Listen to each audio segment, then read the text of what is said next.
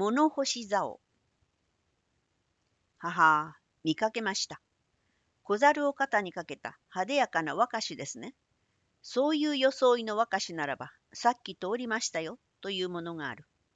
それゆけ、とばかり、雲をつかむような相手を追って、夕方の往来の者の目をそばだたしめていく一群れの男どもがここにある。言うまでもなく、この一棟は、小猿を携えて市中へ入った例の美少年の後を今朝から探し回っている吉岡門下の者たちだった。今そこの刀剣屋の店で聞くと確かに黄昏ごろ肩の小猿を店頭に放って腰を下ろした前髪の侍があったという。主はいるか？と聞かれたがあいにく不在なのでそのよしを職人が答えると頼みたい研ぎ物を持ってきたのだが比類のない名刀だから主がいなくてはちと不安心だ。一体お前の家では研ぎや創建の仕事にかけてどれほどの腕があるのか確かめてからのことにしたい。何かここの主の研いだものがあるなら見せろということなのでかしこまってしかるべき刀を幾振りか出してみせるとそれぞれ無造作に一見して後つまらぬ生蔵ばかりをお前の家では手がけていると見えるな。そういう研ぎ師の手にかけるのは心もとない。わしが頼もうという刀は、肩に負っているこの物干し竿という名称のある伝来の一品。無名だが、格の通り、すり上げもない備前物の名作だ。一つ京都で研がせよう。大阪はどこの刀屋を除いても増票の持つ数物ばかり荒戸にかけておる。いや、邪魔をいたした。と、にわかに腰を上げ、天満から京都へ登る船はどこから出るのかと道を聞いた上、さっさと立ち去ってしまったというのである。もう首根っこを押さえたのも同じこと。急ぐにも及ばん。いやいや、急がねばダメだぞ。淀の登りは今頃出るのが確か姉妹船のはず。天満の川波を見ると、いや、いかん。もう船着き勢が将棋を重ねておる。川にも船が見えぬ。出てしまったか。店をしまいかけた茶屋の者に尋ねると、確かに小猿と前髪は乗ったとある。そしてまたその姉妹船がここを離れたのはつい今しがたで、まだこの先の船着き場である豊崎までは遡っていまいとも言う。それに下りは早いが、上りは父たるものである。丘を走っても追いつきましょうという言葉に、川に沿って暗い道を急ぎに急いで行った。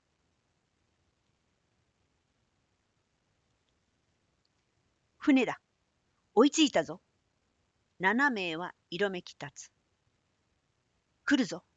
命知らずめが。塚に手をかけて、七名は船のぶつかってくる岸のあたりの岸辺を囲んでいた。ザザザ。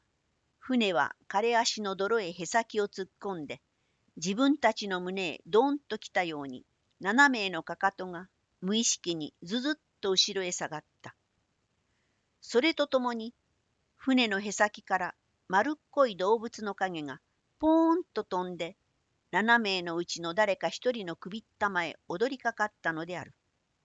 ひゃ一人が叫ぶと、7名の手から7本の発光が鞘を出して空へ吹いた。猿だと気がついたのは、すでに空を一撃してからで、それを党の敵である前髪の飛躍と錯覚して慌てたのは、彼ら自身も深くと認めたらしく、慌てるな、とお互いを戒め合った。前髪は自分で見慣れ竿を足の中にトンとついたと思うと、先に飛んだ小猿よりも軽く、弾みを与えた自分の体を岸のあなたへ難なく送っていたのであった。いやたださえ大きい美少年の体は、その時つま先で伸び上がるように胸を張り右手をぐっと肩の上にやった。背に追っている大刀の塚を握ったのである。吉岡の門人どもだと言ったな。望むところだ。先には曲げだけで許してくれたが、思うにそれでは物足らないのであろう。わしも少し物足らぬ。ほ、ほざいたな。どうせ手入れにあるこの物干し座を手荒に使うぞ。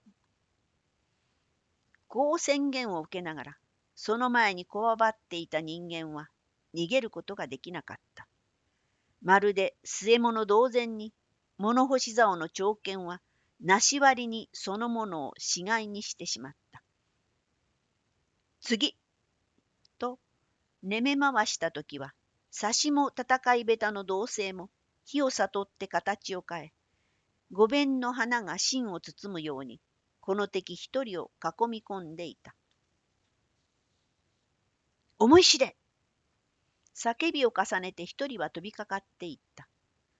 振り下ろした刀はかなり深く入ったつもりであるのに、前髪の敵の胸へはまだ二尺ほども手前の空間を切り下げていたのである。当然、自信を持ちすぎたその刀の先は、カチッと石を打った。刀の持ち主は、すでに自分から死の穴へ逆さに首を突っ込んでいったかのような姿勢になり、敵の前に身をさらしてしまった。だが、やすやすと切りうる足元の敗者を切らずに、美少年は身をかわしたはずみに弾みを加えて、ブーンと横側の敵へ当たってきた。ぐわ明らかな末後の叫びがまた一つそこで上がった。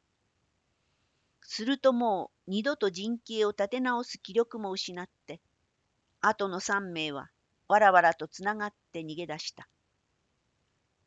逃げる姿へ人間は最も殺伐な猛気が起こる。物干し竿を両手に持って、それが吉岡の兵法か。前髪は追いかけた。その頃、ちょうど毛間包みを寒々と馬の鈴が鳴ってきた。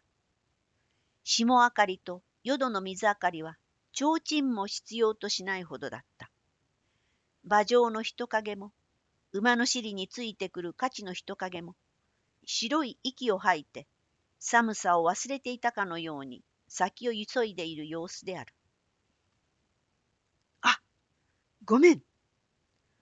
追われてきた三名は、馬の鼻面へぶつかりそうになって、ギリギリ舞をしながら後ろを振り向いた。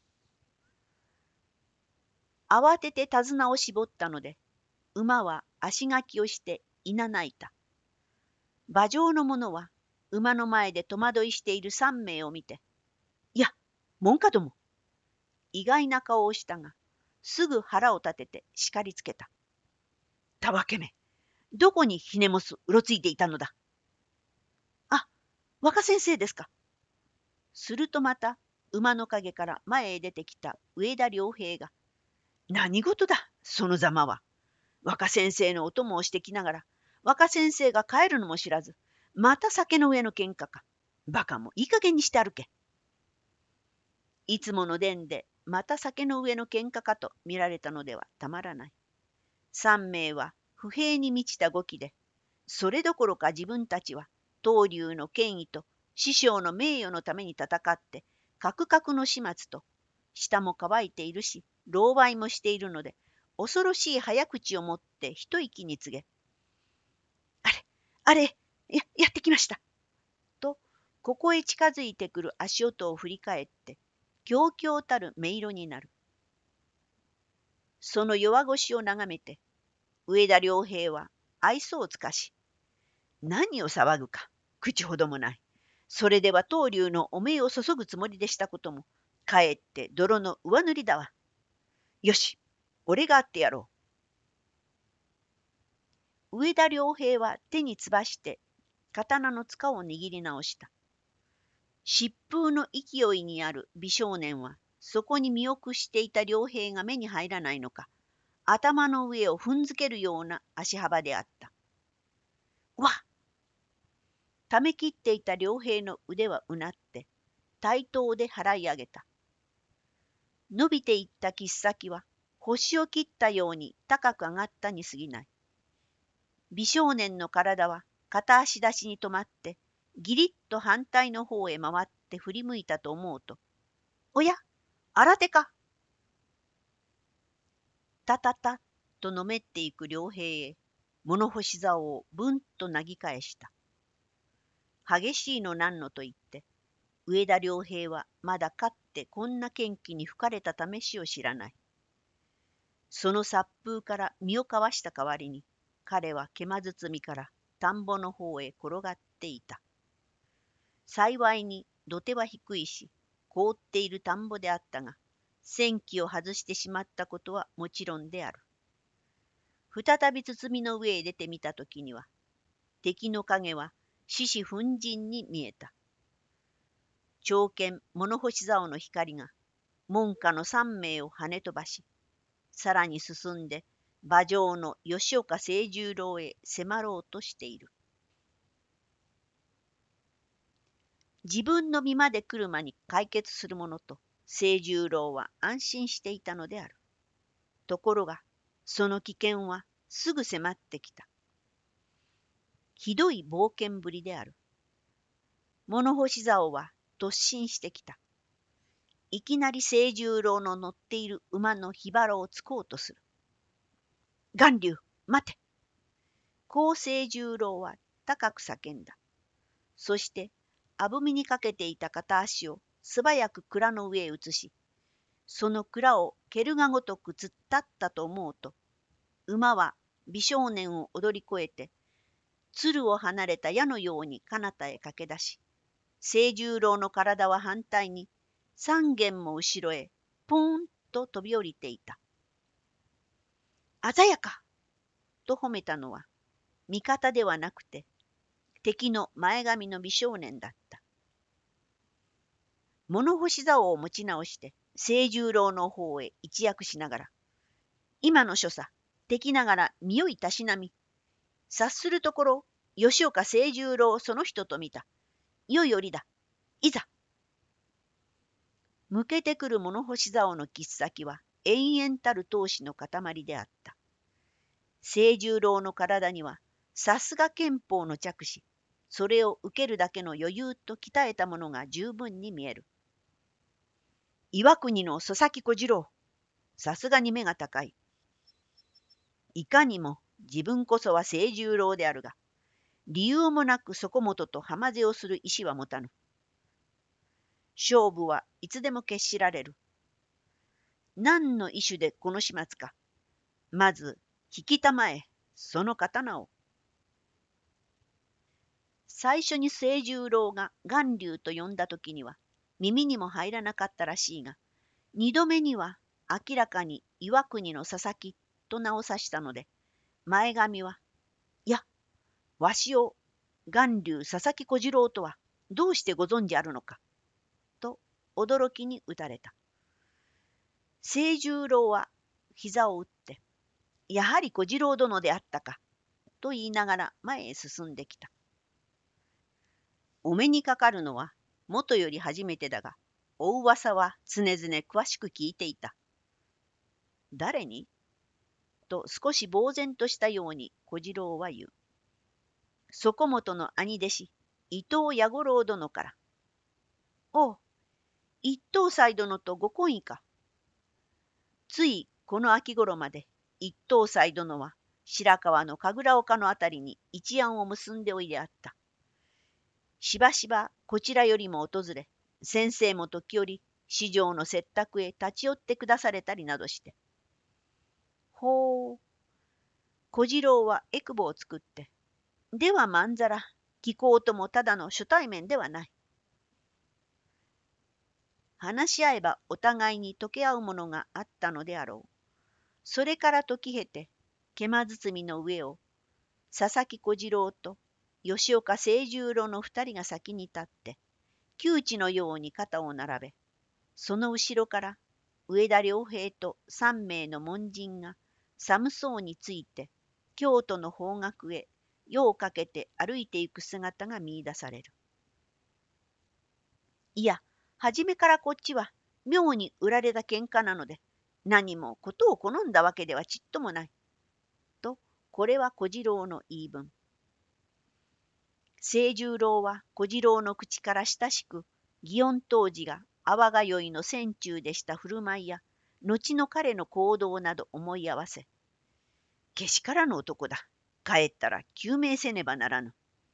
そこもとを恨むどころか、この方こそ、門下どもの闘魚の不行き届き、なんとも面目ない。そう言われると小次郎も献上を示さねばならなくなって。いやいや、わしもこのような性質のものでございますゆえ、随分大言を吐くし、喧嘩なら引かぬ構えで、誰でも応対するから、あながち門人衆ばかりが悪いわけではありません。拙者が悪い。清十郎は自責しながら鎮痛な顔をして歩いていた。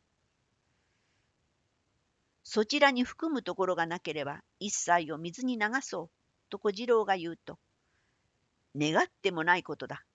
かえってこれをご縁に将来はご講義を願いたい。と清十郎も応じて言う。二人の打ち解けた様子を前に見ながら、弟子たちはほっとした気持ちで後ろから続いていた。一見体の大きな盆地みたいな前髪の美少年が、伊藤弥五郎一等祭が常に岩国の麒麟寺と口を極めてたたえていた巌流佐々木であろうと誰がちょっと思い当たろうか。祇園当時が軽くなめてなめ損なったのもあながち無理はない気がするのである。それと分かって今更肝を寒うしているのはその小次郎の愛犬物干し竿の先から命拾いをした上田良平や他の者どもでこれが巌流かと眼を改めてなるほどそう知ってから見ればどこかに非凡なところがあると今更自己の眼識の浅さをも認めている。やがて以前の毛間村の船着き場へ来ると、そこには物干し竿の犠牲になったいくつかの死骸がもう寒天に凍っていた。死骸の後始末は三名に言いつけておき、上田良平は先に逃げていった馬を見つけて引いてくる。また、佐々木小次郎は、しきりと口笛を吹いて、飼い慣れた例の小猿を呼んでいた。口笛を聞くと小猿はどこからか現れて彼の肩へ飛びついた。ぜひぜひ四条の道場へ来て投留してもらいたいと吉岡清十郎は自分の乗馬を小次郎へ勧めたが小次郎はかぶりを振って「それはいけない。私はまだ大臭い一階の若輩だし気候は卑しくも平安の名家吉岡憲法の嫡男門人数百を持つ一流のご宗家だ。と馬の靴輪を取って遠慮なくお召しなされ。ただ歩くより靴輪を取って歩いた方が歩きよい。お言葉に甘えてしばらくの間お世話に預かるとして京都までこうして話しながらお供いたそう。傲慢不尊かと思うと礼儀もわきまえている小次郎だった。やがて今年も暮れて初春を迎えるとすぐ宮本武蔵なる人間と出会わなければならない宿題を持つ清十郎は折からこの小次郎という人物を我が家へ迎える起源を拾って何かに心強い気がしてくるのだっ。